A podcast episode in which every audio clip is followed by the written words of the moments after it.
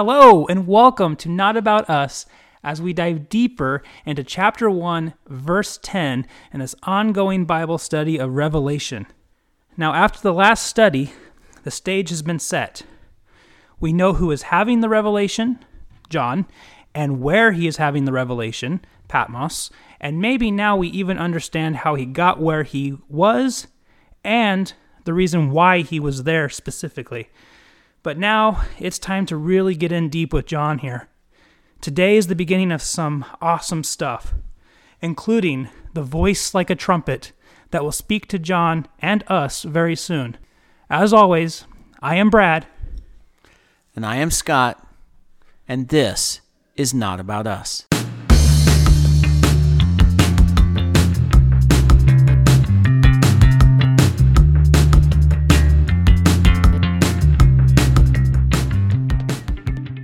Okay, before we get in deep with John, I must first admit to something. With all the stuff that's been going on in the world right now, I think I needed this study more than you did.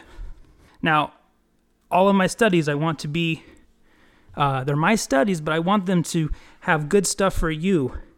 But this time, this one was kind of more for me. And I'm thinking there's still going to be a lot of good fruit in here for you, but I needed this. Even though we are sitting down to record this on January 15th, 2021, I originally started getting ready for this study last Thursday and Friday, which was only a couple days after the storming of the US Capitol building. Now, honestly, I was not in a good place when I started this study. I always start my studies with a prayer, but that night my prayer started a little different than normal. Usually I ask God to help me find the things He wishes me to see so I can share that with you, the listeners, with Scott.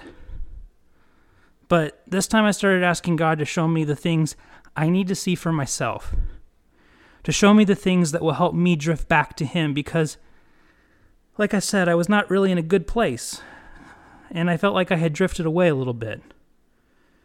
I was incredibly sad about what had been happening in my country, and it was difficult to come to the conclusion that I did, that democracy in my country is pretty much dead. And it seems like violence is the new norm.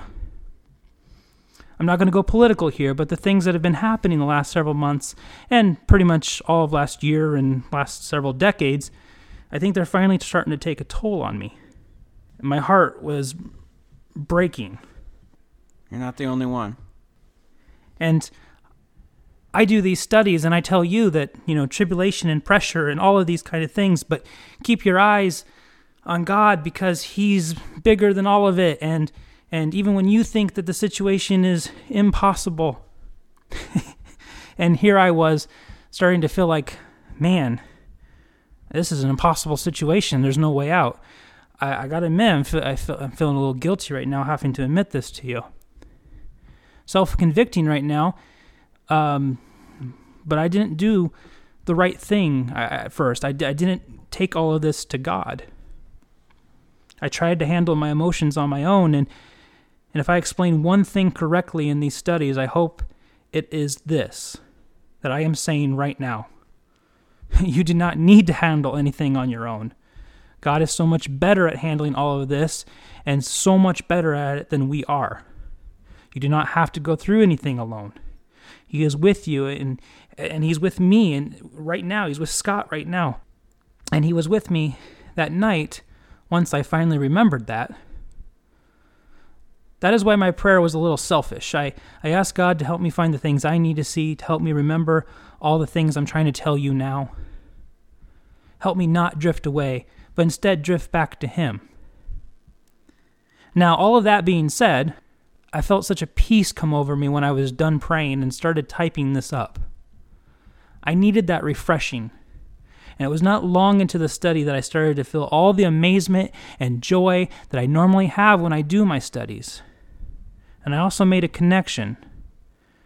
Soon it's going to describe the voice of Jesus as of a trumpet.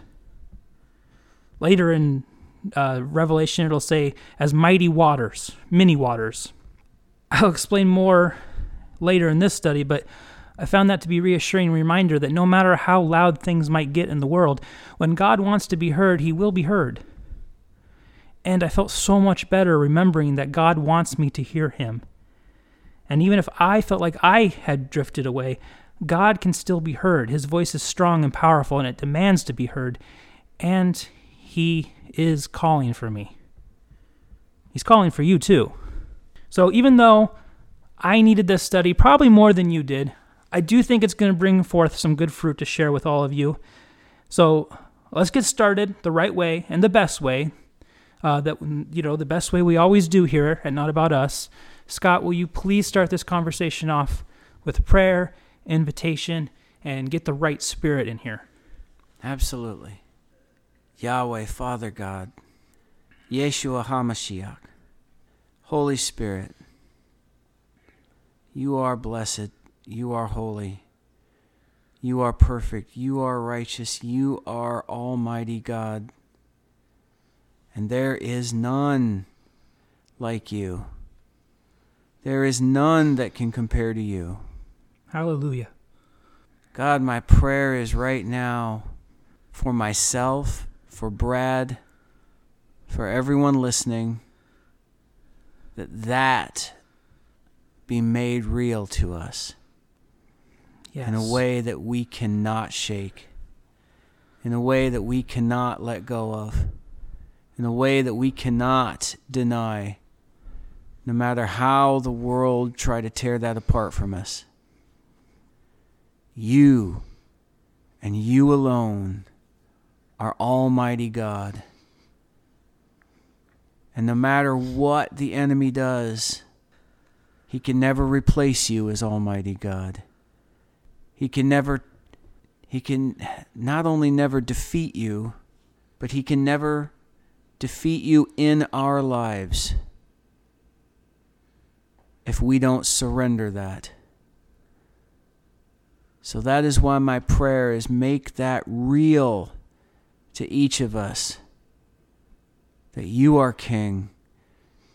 You are the Creator, the Victor, the everything. And all else is deception.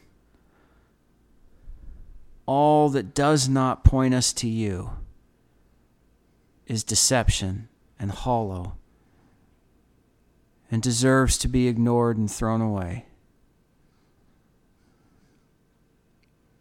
Yahweh God, I thank you that in your awesome power and might you chose to value and love us, and that right now you are still wooing, and you are still calling.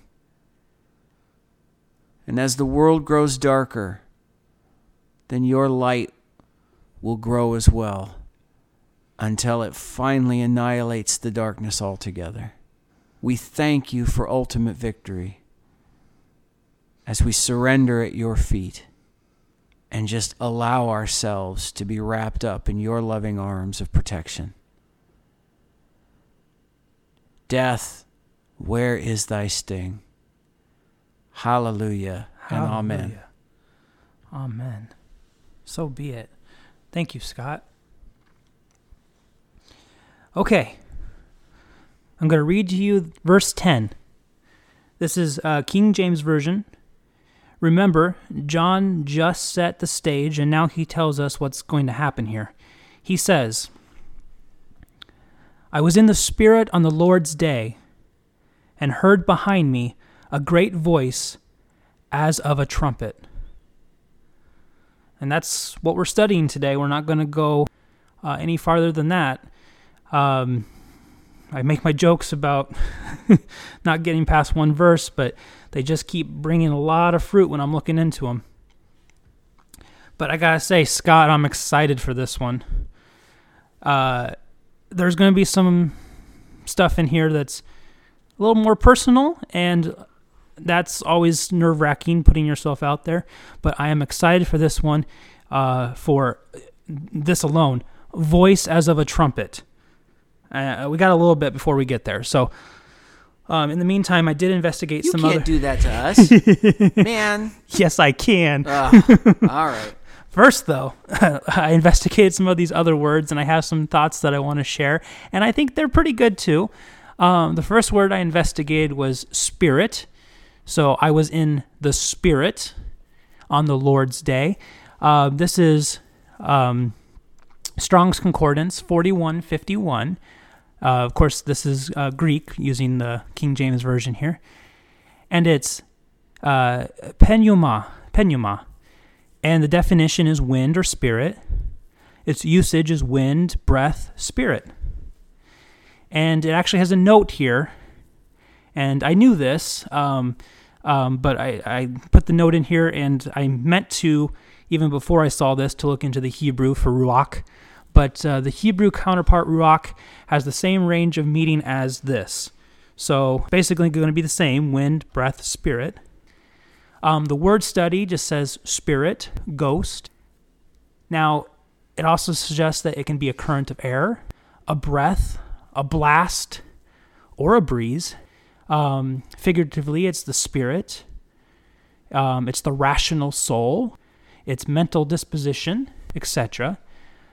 It can be superhuman, an angel, a demon. It can be divine, God. It can be Christ's spirit, the Holy Spirit, the Holy Ghost. So you're getting the idea here. The Hebrew is Strong's Concordance in the Hebrew, 7308, and it's ruach, and same kind of idea. It's wind, spirit, and breath, and so here are my thoughts. First, it mentions that it means wind and breath. Now, at least to me anyway, I thought of a few concepts about that I think are pretty cool. As we know, Yahweh breathed his spirit into us and gave us life. If you take a breath with me right now, breathe in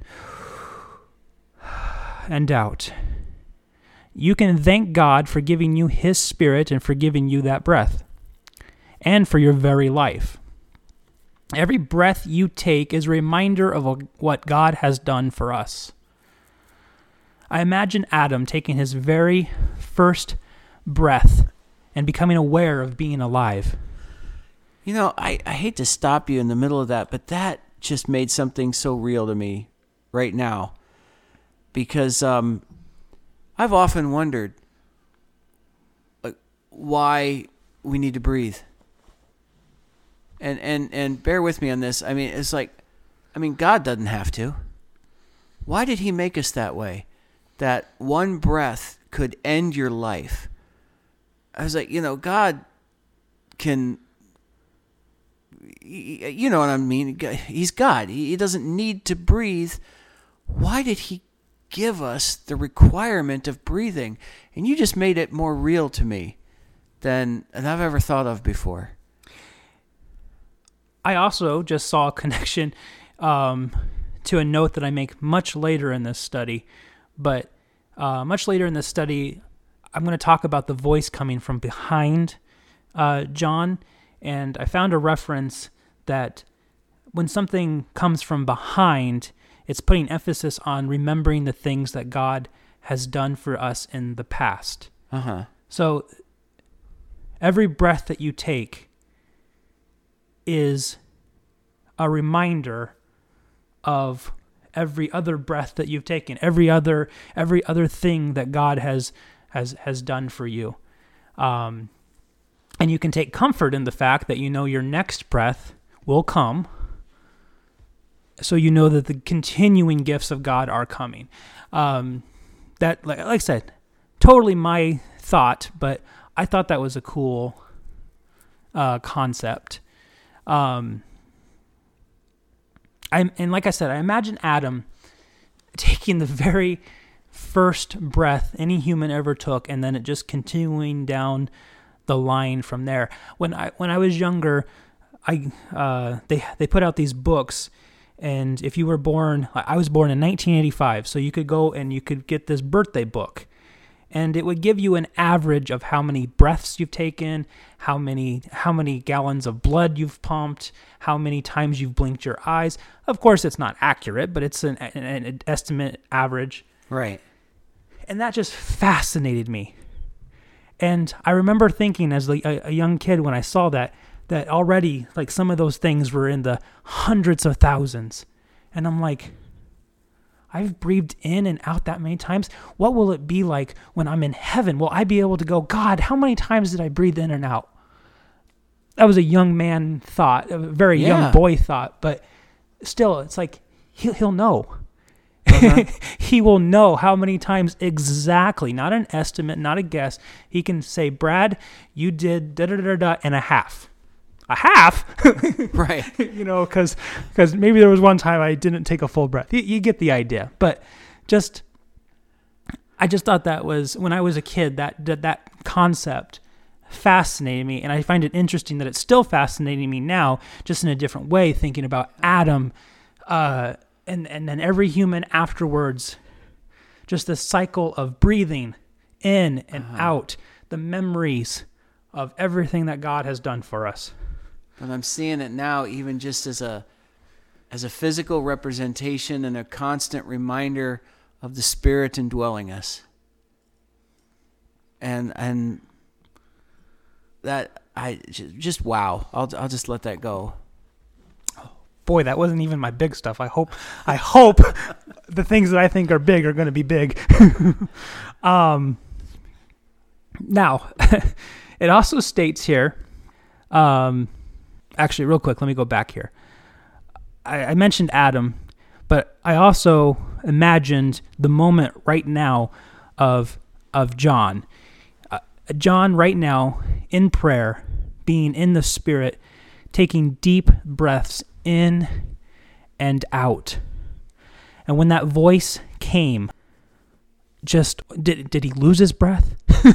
was it you know, I assume something like this was normal for him, that he would, this was his refreshing.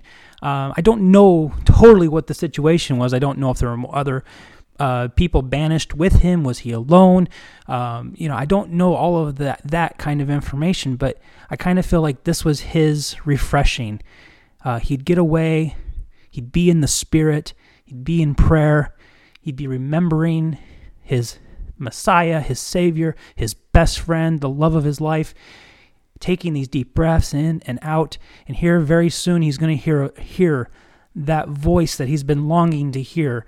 And it's a little different now, which we'll get to. But anyway, so when it states that John was in the Spirit here, I had this other crazy idea, because this can also mean wind. Remember, this is just my thinking. This is just my crazy ideas. But if you reread the verse and replace Spirit with wind, you get, I was in the wind on the Lord's day. The word study also suggests a current of air with superhuman qualities. So the picture I'm trying to paint here, that I'm trying to explain, John kneeling in prayer, breathing in and out, each breath a testament to the God he loves, and his Spirit now free and like the wind. Think about wind and how it moves and it travels. It's invisible to our eyes. It can be a cooling breeze, or it can be a raging force of God. It's always on the move. It travels from place to place. I was in the wind on the Lord's day. When he was given the revelation, he was taken from place to place. He was taken into the future. He saw things he could never imagine. He was taken to the throne of God. He saw the earth from the perspective of God. He saw God's heavenly body and the creatures around the throne. I'm not trying to suggest this is exactly what happened, but I just want to paint the picture of what I was seeing here. John, like the wind does, moving and drifting from place to place as he sees the elements of the prophecy, seeing things beyond his compass, his conception, and all because God breathed life into us. That's a cool thought. Also makes me wonder if this is kind of like when we have our perfected bodies and those kind of things. Jesus could be he could be solid. He could walk right through walls. We know this because he entered a locked room. It makes me wonder if when our bodies are perfected, will we be like the Spirit, but will we be like wind? Can we drift from place to place, in and out of solid, we can go crazy with that, but just I thought it was fascinating. Now, right here at this point, John is going to, he's in the Spirit on the Lord's Day. I'm going to talk about the Lord's Day in a moment, but right here at this point, he's so close to hearing the voice of his best friend. And I just find it very interesting. The week that I was really looking into this spot, studying this spot, I stumbled across something I thought was beautiful. It was called the Ballads of Revelation. It's from Frontier Alliance International. They have an app you can get on your phone or on Roku if you have that. I would highly suggest you check them out. They also have Revelation study as well, and some other studies and other projects and all sorts of cool stuff. They had beautiful music associated with this Ballads of the Revelation movie. But anyway, back to stumbling across something beautiful. While watching the Ballads of the Revelation, I noticed something. They have a scene that is used every so often in a way of transitioning from different ballads or ideas, and the scene is basically just John resting on the chest of Jesus. You get the idea; it's at the supper, but he's got his ear right up to his chest. Now, this is mentioned in Scripture. John, the beloved disciple, rested on the chest of Jesus. John loved his Savior, and he wanted to be close to him. I've mentioned this as an example in previous podcasts as the kind of relationship we should strive for. A few days before I saw this scene, my wife wanted me to lay my head on her chest. When I did, what could I hear? I could hear her heartbeat. I could hear her lungs filling with air, and I could hear her breathing out. The Spirit that we just talked about, the wind. When I watched this scene in the Ballads of the Revelation, I was immediately reminded of the experience with my wife a few days before, and an overwhelming thought came to me and brought me to tears. Imagine what it would be like to lay on the chest of Jesus and hear his heartbeat. Imagine hearing him breathing in and out, just like we did a moment ago. Breathing in and out, but this is God. The very breath that gave you life, breathing in and out. Now listen to his heartbeat, the heartbeat of the man who would give everything for you, the heartbeat of the one who loves you more than comprehension. And as I mentioned in a previous podcast, we pierced it. Our transgressions pierced his heart.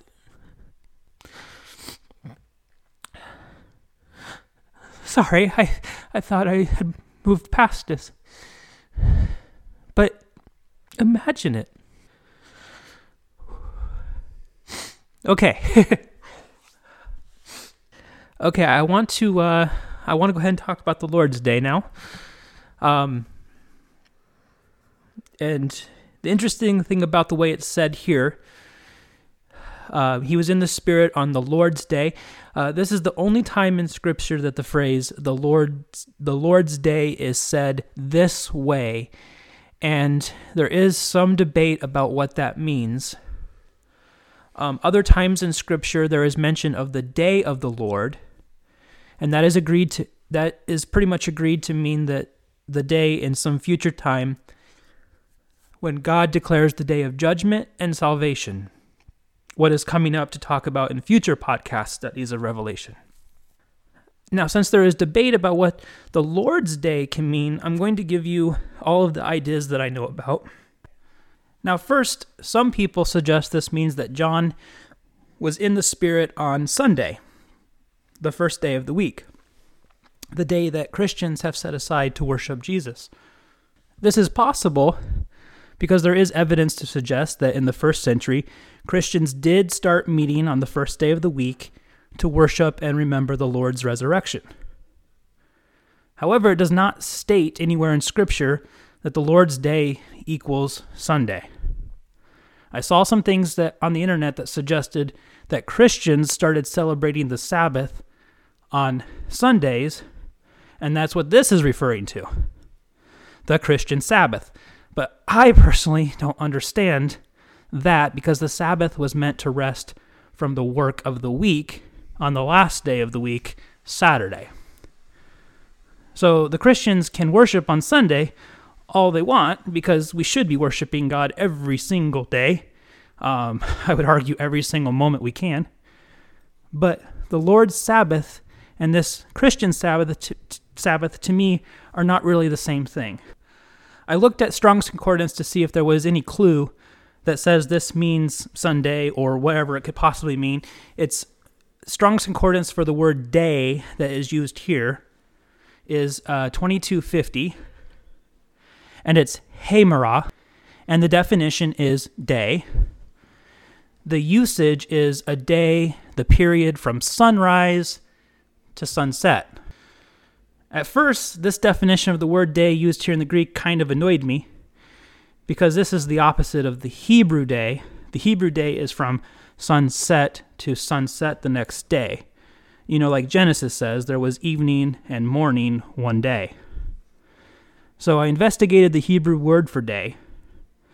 It is Strong's Concordance in the Hebrew, number 3117, and it's yom, and the definition is day.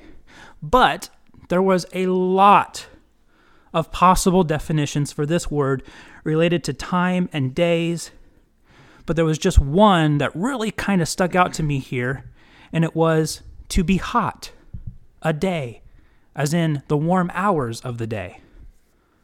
Okay, I gotta admit, that sounds more like the Greek day of sunrise to sunset, so I guess I should not have been annoyed. Lesson learned. But what really stuck out to me here is to be hot and the warm hours of the day. To me, that sounds more like the day of the Lord. That sounds like wrath, to be hot. When you get upset, we often will say, you need to go cool off. You need to cool down, because we're getting hot. Mm-hmm. In fact, this is a little off track, but I love this. I loved this guy, and I love this story, so I'm going to tell you this. I worked for a nonprofit for a few years, and specifically, I worked with individuals with intellectual disorders. And I had my all-time favorite client that I worked with occasionally would get himself worked up, and he would have to go cool down. Now, the way he would get worked up was, from our perspective, kind of funny, because he in his view of the world, like things on the TV, if there were people on the TV, they were a part of our group. They were with us. He didn't understand that they were on TV in a separate place, filmed long ago or whatever. He thought they were right in the room with them. And there was a commercial at the time for car insurance, I believe. And I guess I can't remember exactly. I think they named the car Brad. And my name is Brad. And he used to get so offended when this commercial would come on. And he'd say, what are you, some sort of dingbat? Brad's right over there. He's not over there. You know, he would insult people with things like dingbat. He'd sometimes call you cheeseburger. You know, not actually terrible things at all. Just his personality that was funny. So sometimes it would be, you cheeseburger, Brad's right over there. He's not over there. You know, he would just... Brad's not a car. He's right over here, you know. But anyway, one of these days, he got so worked up, and I don't remember why. It could have been the commercial. It could have been something. But he got so worked up, and he told me he needed to cool down. And at the time, I thought that meant he was going to go take his time out. because when he needed to cool down, he would go to his room, and he had a reclining chair in the middle of his room, and he would just sit in his chair for like 2 minutes, and then he would be calmed down and come back out. Well, one day, it's been more than several minutes, and I go and I kind of peek into the room, and he's making agitated noises, like it's not really working for him. But I decided to give him a few more moments. And after a while, he calls for me, "Brad." And I come in and I go, "What's wrong?" He's like, "I can't cool down." And I'm like, "Well, why not?" "Ceiling fan's not on." I could not help but do what you just did and laugh, because I never really thought about it from his perspective. He literally went to cool down, and I always just thought it was a phrase. But anyway, this got me thinking. Some translations of Genesis 3:8 say that God walked in the garden in the cool of the day. My Institute for Scripture Research translation says, "the wind of the day." This may or may not be a good comparison, but it worked for me, so we're going to go with it. Did the first time Jesus come to us, was it the cool of the day? The wind of the day, like we talked about earlier. A gentle breeze traveling from place to place. But the next time he is coming, will it be in the heat of the day? Huh. Is he coming with judgment and salvation? Is it going to get hot? You know, that, once again, my thoughts. But still, I found that to be an interesting idea, comparison, whatever you want to call that. The second idea about the Lord's Day I discovered is that in certain Aramaic translation, this says the majestic day, which gives it a little different meaning. The English definition of majestic says having or showing impressive beauty or dignity. To me, someone who is longing for my Savior's return, that also sounds more like the day of the Lord. Majestic. Having impressive beauty and dignity. I personally think that, like most things with God, there is more meaning here than just one 24-hour period. I think this is John's way of saying he was in the time of Revelation. He was at the Lord's Day. And we know that to God, time can be different than how we experience it. So not necessarily, I don't know if this is just trying to reference one 24-hour day. But one thing that's going to cement it to me, maybe not to you because you didn't have this personal experience, but this was interesting. I was researching the Lord's Day, and I was using my phone camera and Google Translate because I was reading a Hebrew translation of Revelation to do this. And, of course, it doesn't say the Lord's Day. It states Yahweh's Day. But when I was translating Yahweh's name, the app uses a camera, and the camera finds the word, and it literally translates it into English for you. But it was only translating the part of his name that says, he will be, or he will come. So I was getting, he will be day. So he was, he is, he will be day. When I think of he will be, I think of the coming again, the future point of his coming, that aspect of who he is. So to me, I once again, I cannot cement you to this idea that this is exactly what that's saying. I cannot lead you down that path without making sure you know that I cannot stand on it as perfect truth. And ultimately, this is one of those times in Scripture where it could just be John does not elaborate because his first century audience would know exactly what he was referring to when he said the Lord's Day. Any thoughts on that? No. Well, I agree with that last statement. I think a lot of times they just They didn't have to specify because they knew what they were talking about. We've lost the meaning, the idiom, the whatever. We don't live there anymore. We don't live in that world. We sometimes exactly what he was referring to in that sense is lost. That being said, I think God knew when we were reading it 2,000 years later what we were going to interpret, and there's value in that as well. And no, I like, there's so many little pieces of this that I've never thought of before. There is value to going back and finding out what did his audience think that he meant by the Lord's Day. But just this whole, everything you've brought up here about the wind that I've talked about earlier, the breath, this last, and he will, and day, it's like all that started to make me think. It in Yahweh's day, in the Lord's day, in the definition, a piece of it, it's very clearly says, and he was praying. In the "it will be done someday" day, you can think of it that way. Yeah, is what Revelation means.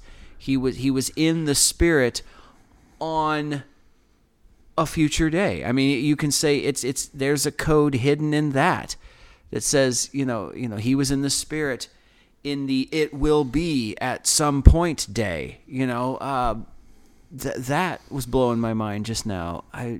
You're right. There's so much to this and so much we haven't touched on yet. Yeah. I sometimes worry that I won't have, when people listen to my studies, they won't have, oh my gosh, yes, that's perfect truth. I can stand on that and say, because a lot of this is me also trying to figure out what is going on here.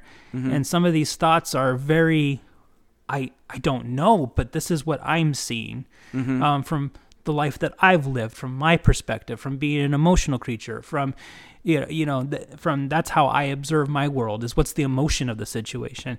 So I apologize to the listeners if you're hoping for concrete, this is exactly what it is. You may not ever get that with me, so I do apologize. But that's who I am, and I hope I do hope that from this though, we're doing exactly what the ultimate goal of all of this was, is we're getting you piqued and interested to investigate yourself too. Because what could be truth to me may not necessarily be truth to you, and both versions could be correct, which is fascinating with Scripture and God. But anyway, all right. John, he's in the Spirit on Yahweh's day. And now the verse continues. And heard behind me a great voice as of a trumpet. So first, I wanted to investigate the word heard, and it's Strong's Concordance 191, and it's it's akuo, I believe. The way that the phonetic spelling tried to show this to me, it's almost like two little eyeballs are looking at me here in the middle. Okay. It's like how do you pronounce two eyeballs? Well, because it's two O's, and underneath of it, my spell check is trying to say this is misspelled. So it's like it's got like a little mustache, and then there's an apostrophe that could be an ear or something. Anyway, wow. I might edit that out. I don't know. Anyway, it's the definition is to hear, listen.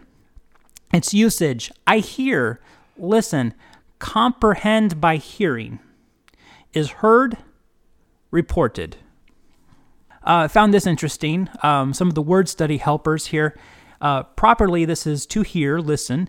Figuratively, to hear God's voice which prompts him, as in God, to hear God's voice which prompts him to birth faith within. To hear God's voice which prompts him to birth faith within. To look more into that, it says, see Strong's Concordance 189. And that's akoe. And the definition is hearing, the sense of hearing, usage, hearing, the faculty of hearing, ear, report, rumor. But the word study here, the word study helper, properly, once again, hearing. But its use of inner spiritual hearing that goes with receiving faith from God, i.e. spiritual hearing, discerning God's voice. So here it mentions use of inner spiritual hearing that goes with receiving faith from God and using spiritual hearing to discern God's voice. Right now, God is speaking to you and to Scott and to Stabler the cat and to me, but the goal for us is to really hear him by using our spiritual hearing. But Brad, how do I do that, you ask? Actually, I don't know if you asked that or not because you were not hearing this while I'm recording this. So I'm just assuming that is what you said at some future point when this was uploaded and you listened to it up to this point and got to right here and asked me that question. Anyway, good question. Maybe I should ask it right now. No, go on. I have a few verses that I think might help explain. The first explains how you can hear the voice of God. This is the Passion Translation. It's John 10, 3 through 5. I said 3 through 5, and that looks like a 2 to me. So actually, this is John 10, 2 through 5. But the true shepherd walks right up to the gate. And because the gatekeeper knows who he is, he opens the gate to let him in. And the sheep recognize the voice of the true shepherd, for he calls his own by name and leads them out, for they belong to him. And when he has brought out all his sheep, he walks ahead of them, and they will follow him, for they are familiar with his voice. I got to tell you, I heard a story about this one time that elaborates on that. Is someone that I knew had gone to Israel, to take a tour of the country kind of thing, walk where God walked, all that type of thing. And they said they were down by a lake, down by a pond where the sheep would come to drink. And they said several shepherds from different areas, different people brought their flocks to drink, and all the sheep just mixed together. And all he could think of was, oh no, how are they going to sort this out? And when the time come to leave, when everyone was done, each shepherd just started walking away and singing a song. And the sheep of that shepherd just followed. And this mix of sheep just all separated and followed their shepherd. Whoa. Because they knew his voice. That's cool. And I've always thought of that story when that verse is brought up or that type of thing. Oh, that is awesome. Now, what I think this verse shows, if you want to hear God, you must learn first to become familiar with his voice. Then you will have no doubts when he is talking to you and what he wants you to do, when he wants you to follow him. To learn his voice, I believe you must start by learning how he communicates. He communicates with us in many ways, but the biggest way is through his spirit into your spirit. I think one of the biggest barriers from hearing and seeing the spirit move in our lives is what I have now mentioned in many of these podcasts. There are too many distractions in our lives. The world is shouting at us. Mm-hmm. I say this to encourage, but please understand, I have my own work to do on this as well. We must quiet our surroundings, and we need to spend more time with our Savior, learning to recognize his precious voice. Otherwise, amen to that. Otherwise, it'll be like the next verse I found that I'm going to share with you. Also, the Passion Translation, John 8:47. Jesus, this is not the passage, I'm just setting this up. Jesus is rebuking Jewish leaders who are plotting his death, and has already explained some extremely hard truth to them, but I think this part here is important to my study topic here. If you really knew God, you would listen, receive, and respond with faith to his words. But since you don't listen and respond to what he says, it proves you don't belong to him, and you have no room for him in your hearts. Jesus could be tough sometimes. And this is tough truth right here. If you can't hear the voice of God, you need to think about what that might mean. If you really knew him, listened, received, and responded with faith to his words, then you know he's calling to you. If you're not doing that, then you may not have room in your heart for him. And that thought scares me. Do not get caught up in the trap of thinking you are godly, but you do not actually know this voice of God. Scripture, of course, is one of the greatest resources to understand God's character, which will be a big help in familiarizing yourself with his voice. Okay, right here, I have a note to myself that says update, because this happened today. Everything I've said so far, I had typed up a week ago, throughout the week, last night, finishing up this study, all that kind of stuff. But then something happened to me today that I'm going to share with you. Whew.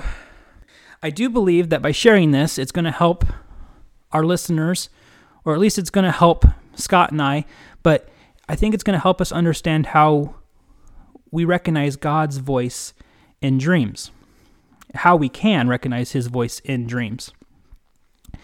This morning, we had blizzard-like conditions. I have Fridays off and my wife does not. So earlier than I would normally get up, I got up to shovel the drive to make it easier for her to start her trip to work. When I was done and had said goodbye to my wife, I went inside and laid down on a reclining chair. I was still sleepy from getting up earlier than normal, and because I had stayed awake last night working on this study.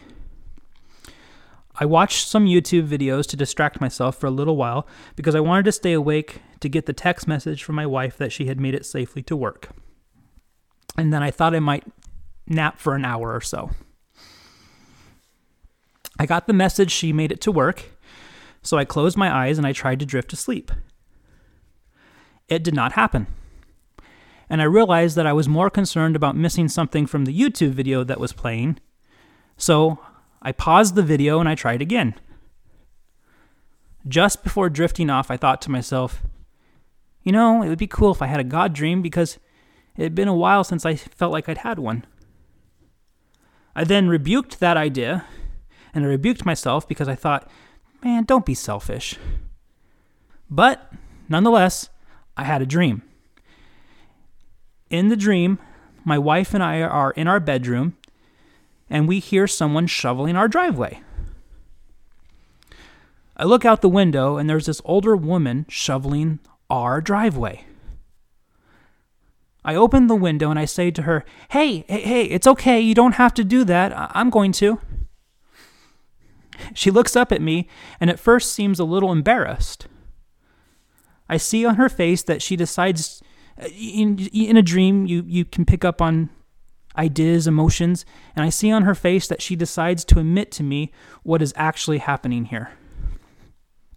She says, I'm blind, and I was filling your house, I felt the outside of your house, and it was the same design as mine. So I thought I was shoveling my driveway. I now become very concerned for her, and I tell my wife I need to help her find her way home. I meet her outside, and we start to walk down my street to find the house with the same design as mine. We get to the end of the block, and we turn down a side street, and because the way dreams work, we are now inside some major building complex with very wide walls, very wide hallways, kind of a massive place. It doesn't seem strange to us that this happened. In fact, in my memory of the dream, I do think the woman had been changing too. She's not the same woman from the beginning of the dream. The woman starts to kind of stumble and is losing her balance, and so I ask her if I can take her arm to lead her through the next part of our search. She agrees, and I take her down these large hallways, and eventually we come to a large stairwell. I place her hands on the rail and confess that I have no idea where I am going or what I am doing. So I'm going to look around and see if I can find the best way to go forward. And I remember I put her hands on the railing because I was concerned for her losing her balance. I wanted her to be stable. Now I leave her there and I backtrack a little. I do not, in the dream, I realize I do not want to forget how to get back to her, so I'm not planning on going too far away. I walk down a side hallway that we had passed, and I investigate a room with an older man. I think about asking the older man if he knows the way, but he seems confused, and before I can even say anything to him, I hear someone further down the hall, and I look to see a younger man, and I immediately judge him to be a criminal. I do not judge him in a negative way, though. I just know that this man has done criminal things, and I need to be on guard around him, but I don't need to be standoffish. I follow the man into another room, and he admits to me that he does not know how to get home either. I explain to him that I am trying to help someone get home, and I do not even have any good ideas to help her. I say I would like to help you too, but I can't even help her. The man says I should give him my cell phone, and he will put it on his charger, and that will help us find the way home. I'm hesitant to do this because he is a criminal, and I'm almost certain he wants to take my phone, and this is some sort of con. Nonetheless, I give him my phone, but inside my head, I'm still contemplating if that was a good idea or not. He puts my phone on the charger and immediately says it's ready. I quickly go to grab it, look at it quickly, not in a way that I want to make him feel uncomfortable, but I want to make sure it's still my phone, and it seems to me that it is. It's at this point that I start to get really worried about the other woman. So I explained to this man, I will return, but I have to go help her first. I have to help her find her way back home, and I promise I will return to help you too. And in my mind, I do mean to do this. I'm happy because I remember my way back to the woman, and I'm excited to report to her that I now have the answer. My phone will have directions to her home. I can bring up a map on my phone, and then suddenly, as I'm explaining this, I become aware that the young man is with us now too. Even though I said I would come back for him, I'm happy that he is here. And I wondered to myself, why did I not just ask him to come with me in the first place? I can get them both home with the help of my phone. I look back at my phone, but it's no longer my phone. It's a brand new. And it still has that sticker on it that protects the screen. And so I start to peel that off. But as I'm doing that, as I'm peeling the sticker, the phone changes in my hand. And it becomes, this is really hard to explain, but it becomes some strange metal object. And it's made up of like different shapes. And I have an idea that each of these shapes have functions, but I don't know what they are. But that immediately is no longer important because I suddenly realize at this moment I'm in a God dream. I realize this at this moment in the dream. I don't normally know when I'm dreaming in my dreams. And I get super excited. I start screaming in joy. God, is this a prophecy dream? And I say that 3 times. Is this a prophecy dream? Is this a prophecy dream? I shout it joyously. I'm excited. I want to know. And as I turn around, I look at the woman and the young man. And this is kind of hard to explain too. But they start to change. They start to glow, and they start to smile at me. And I know, I understand, they are happy because I have figured it out. They know they're part of this dream. They know that this is a God dream, and they are happy that I'm starting to realize it too. And I'm incredibly happy because I'm discovering this. I turn around to look at the stairwell, and now that I know that this is the truth, that this is a God dream, I just start chanting once again 3 times. I remember this specifically, 3 times. I love Yahweh. I love Yahweh. I love Yahweh. I chant it 3 times, and as I'm doing that, the stairwell begins to glow bright and white until I'm bathed in whiteness. Now, at this point, I am awake. My eyes are still closed because I refuse to open them for several moments because I'm wanting to make sure that the dream is actually over. Before I open my eyes, I say it this time on purpose because I'm awake now. I say it 3 more times. I love Yahweh. I love Yahweh. I love Yahweh. I open my eyes and I'm excited because I now go get to talk to God about what does that mean? What does any of that mean? You know? Now, at this point, I'm gonna tell you, I don't care if people want to help me decipher this dream, but God and I have already discussed it. And what was discussed, I do believe there are some elements of this that were meant just for me and him to know. But I did realize something interesting. It helps me cement what I've been trying to say all along. Distractions. The YouTube video that I was watching was a Christian video. It was a gentleman who is a minister, and he does prophecy stuff. He talks about prophecy, and he relates it to what's going on in the world at this point, stuff that's going on in the news. So not anything terrible by any means. But this just goes to show that God is trying to talk to us.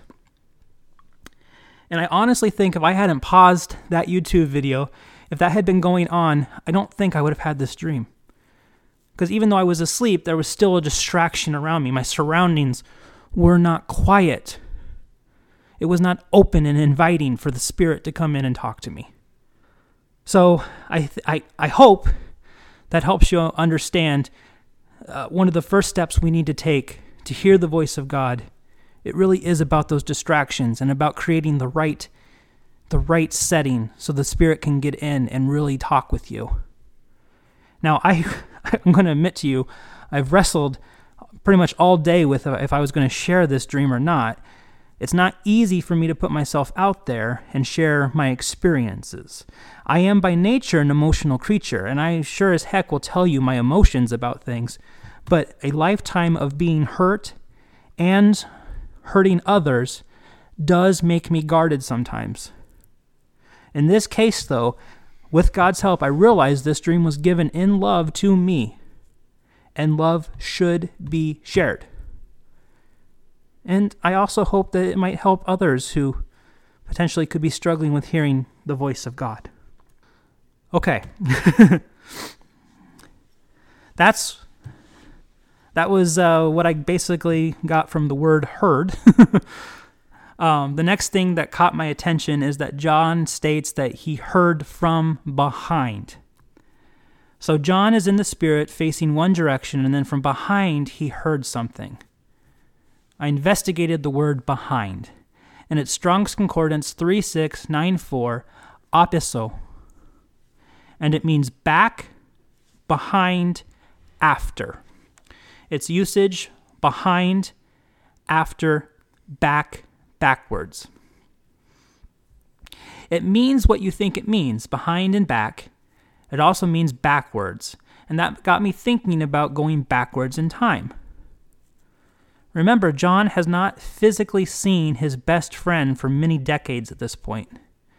I am sure John was familiar with the voice of God. But Jesus physically ascended long ago at this point. this amazing man that was in John's life that John loved, this amazing person who no doubt John thought about all the time. He probably remembered with great love and happiness the time they spent together. After Jesus ascended, John would go through terrible tribulations, or pressure, as we learned last time, so much pain. The days of being with Jesus probably felt like forever ago, a lifetime ago. I was wondering if I was onto something, or if I was just putting my own impressions on what was going on here, and then I heard God talking to me in two ways.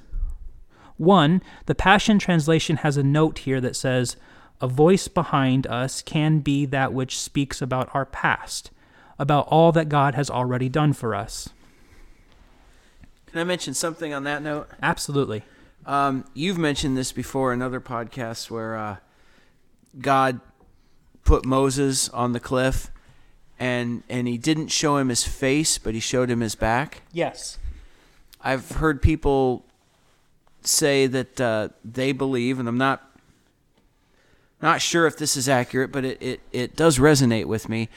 That is when God showed him the creation of the world. Because Moses wrote the Torah. So Moses wrote Genesis and Adam and Eve and all that. And when it says God showed him his back, he showed him the past. He showed him the creation of the world. And so that's how Moses wrote from the beginning of the world on, is God showed him the whole story. That's cool. So you're talking about it here, the back representing the past, back in time. I remembered that when you were talking about that. It's something else along those lines. Yeah, no, that's awesome. I mean, we know that Scripture was divinely written, and I firmly believe that Moses wrote those books, no matter what anyone else might try to say. But, and you know that in order to write them divinely and correctly, he would have had to have seen what was going on. He'd have to have knowledge of it. That's a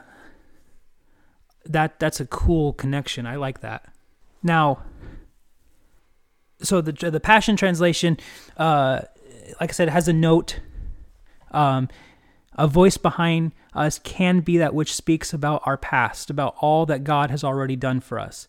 The next thing here that, once again, emotional for me. Sorry, I don't mean to be bawling on these podcasts, but this is what a relationship is. A relationship with God is awesome and amazing and wonderful and humorous and crazy and emotional and it's pain and it's hurt, it's crying, it's just think of any relationship you've ever been in, there's all of that. But with God, it's even more because he's God. There's always bigger and better with God. But anyway, I already mentioned the Ballads of the Revelation. Now, in the movie, they have a song called Reunion on Patmos. YouTube it or Google it if you are so inclined, but the fact that I stumbled upon this during this week that I was doing this part of the study, and the way they shot this scene had me in tears. And for just and good tears. The tears earlier were also good, but they were also sad because I came to a conclusion. But happy tears. For just a moment, watching this, I was overcome with such strong emotions. They felt like mine, but they also didn't feel like mine, which I'm sorry, I don't have a better way of explaining that. I hope it makes sense. But I told you at the beginning of this podcast that I felt like I had been drifting away a little, but now I was totally emotionally involved, and I was overcome with such a strong truth. I miss him so much. I miss Jesus, and I do not want to be away from him, not for a moment. Some of the lyrics from this Reunion on Patmos song that really stood out to me. The one I knew as Savior, I now beheld as Lord. Oh, I've missed him so. Oh, I've missed him so. And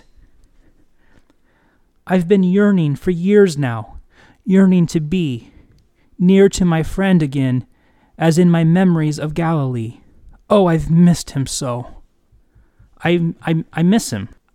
If I try to drift away even for a moment, I miss him. And that's when I said this study was more for me, that's kind of what I had to come across. I had to come back to that understanding. I don't want to drift away from him. I miss him. Now, that's something incredibly personal in my relationship with Christ, and I pray that anyone who listens understands that I share this because I love him, and I so desperately want others to love him too, and to share the truth that he loves you so much more than even you could possibly love him. But let's get back to this word behind.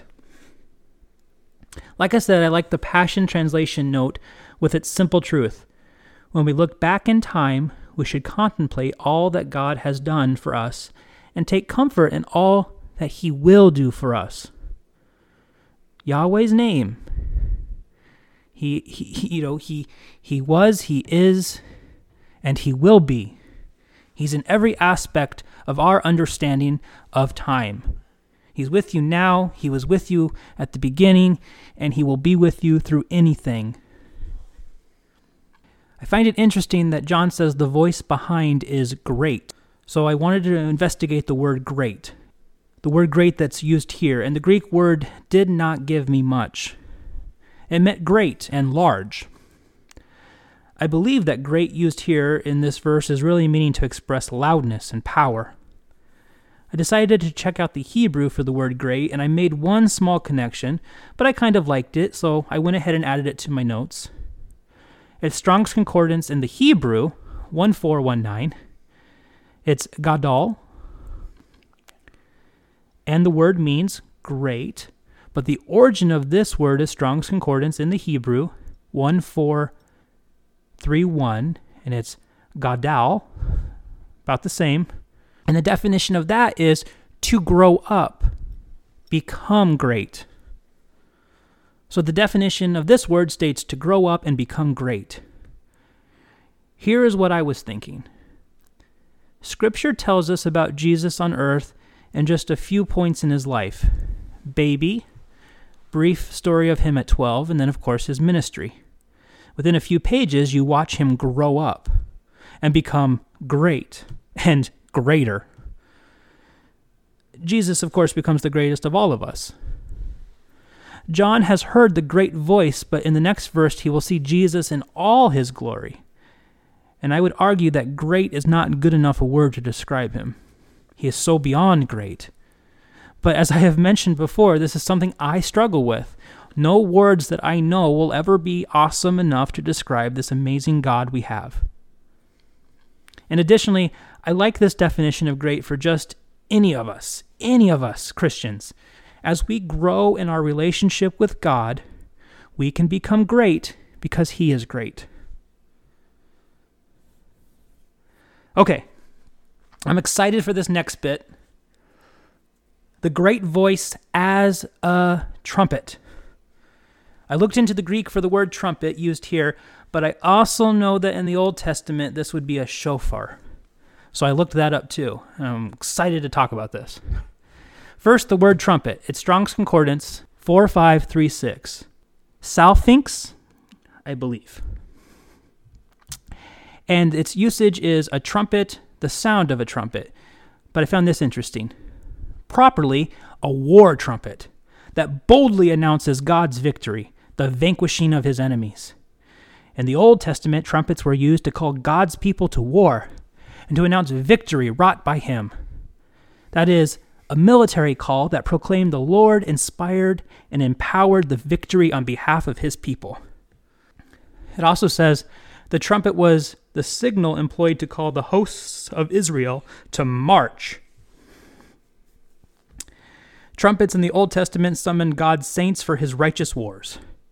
I don't understand completely why I love this other than maybe the adventurous side of me, the guy who daydreamed about being an action hero, but something about the idea of being called to battle for the Lord, oh, it feels good to me. I was never in the military, but I've always appreciated the idea of soldiers. The discipline, the bravery, knowing your purpose is simply following the commands to complete tasks beyond just any one person. But now how much better would that be if you were God's soldier and following his commands, his perfect commands? Imagine following his orders into battle and knowing that the God of the universe is commanding you. And he's the commander of angel armies, and they fight with you and for you. Sorry. That's the adventure side of me. That's but Scott, you've used being a soldier as an example before too. I mean, there's something to it. Mm-hmm. The discipline, the training, the focus, the dedication, I think discipline's the best word you can use, when, at least for me, thinking of a soldier. When I think of a servant, I'm following God's plan, but there's no war around. It's like building, cleaning. You think of domestic situations. A soldier's much the same, just in a hostile environment. Yeah. And the cool thing is we get to be both of those, though. Mm-hmm. And being a servant does have its privileges, too. I mean, ultimately, we should be striving for peaceful situations, but there is a part of the human part of me that likes the idea of action and adventure and hostile situations. But ultimately, being a servant, especially for God, is probably a better goal. But well, I think right now that we're to be all of it. Right. I mean, we're supposed to be his servant. We're supposed to be his soldier. We're supposed to be his friend, his child, his bride. It's all one and the same together. They're different elements separated for the ease of our understanding, but we're not supposed to be one and only one. We're supposed to be all of them. But you're right. I do think the day is coming when we will beat our swords into plowshares, and there will be no need for soldiers anymore. Right. But at present time, so eventually, I think you're right. The time is coming when the soldier will no longer be needed. But that's kind of why I connect servant and soldier. I think they're essentially one and the same in that you're following the voice of your leader and his perfect plan. It just kind of depends on what that plan is at the moment. Are you planning against an invasion and an enemy, or are you just simply decorating your home, preparing supper? The situation is different, but the two jobs are essentially the same. Right. Does that make sense? No, it makes total sense. Okay. I want to look at shofar. It's Strong's Concordance in the Hebrew, 7782. It's shofar, and it's a horn. And it says, for blowing. Because what else are you going to use a horn for, I guess? But a horn for cooking. What? But its usage is a ram's horn, trumpet, horn, all of those kind of things. It's made from a ram horn. These horns blast a powerful and haunting tune. I highly recommend, if you have never heard one of them, Google shofar, S-H-O-F-A-R, and listen to one. Now, I noticed that the origin for this word shofar is Strong's Concordance 8231, and the definition of that has nothing to do with horns. It just says, to be beautiful. It's shofar, to be beautiful. And I would agree. The look and sound of a shofar are beautiful. I couldn't imagine being in an army and hearing that battle cry, that call to action. They still make these in Israel today, And I know that they put a lot of care into their production. I looked into shofars a long time ago, and in fact, I actually have one in my wish list on Amazon, and I hope to purchase it someday.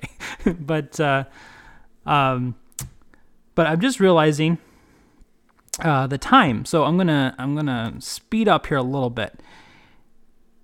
Before I am done with this study, I really want people to understand that this voice being described as a trumpet or a shofar, then this means this great voice is loud and it has purpose and it's haunting and it's beautiful. Later, the voice is also described as many waters. Think about rushing waters and massive waterfalls, loud and powerful. It is demanding John's attention, but also it is demanding your attention and my attention.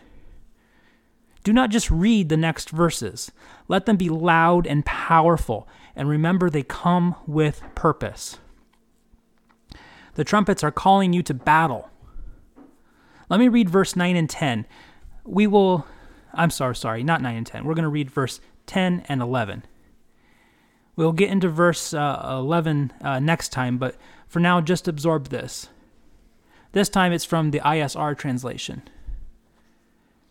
I came to be in the Spirit on the day of Yahweh, and I heard behind me a loud voice as of a trumpet, saying, I am the Aleph and the Tav, the first and the last, and write in a book what you see and send it to the 7 assemblies of Asia, to Ephesus and to Smyrna and to Pergamos and to Thyatira and to Sardis and to Philadelphia and to Laodicea. It's loud, it's powerful, it's calling your attention. Now, it's funny how these studies work out. I was once again not imagining this verse to hit me with so much stuff, but even more specifically, so much emotional stuff.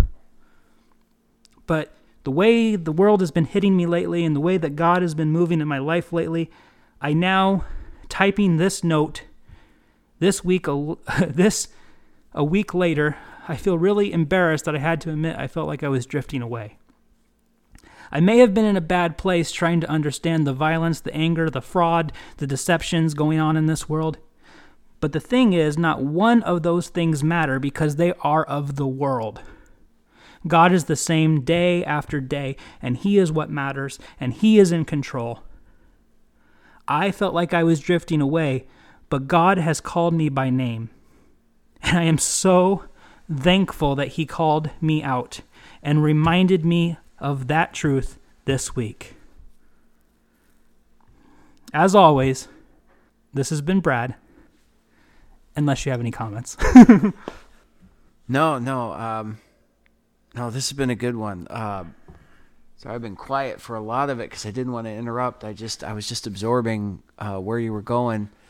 So you've already stated your part, so I'll say, and this has been Scott, and this has been Not About Us.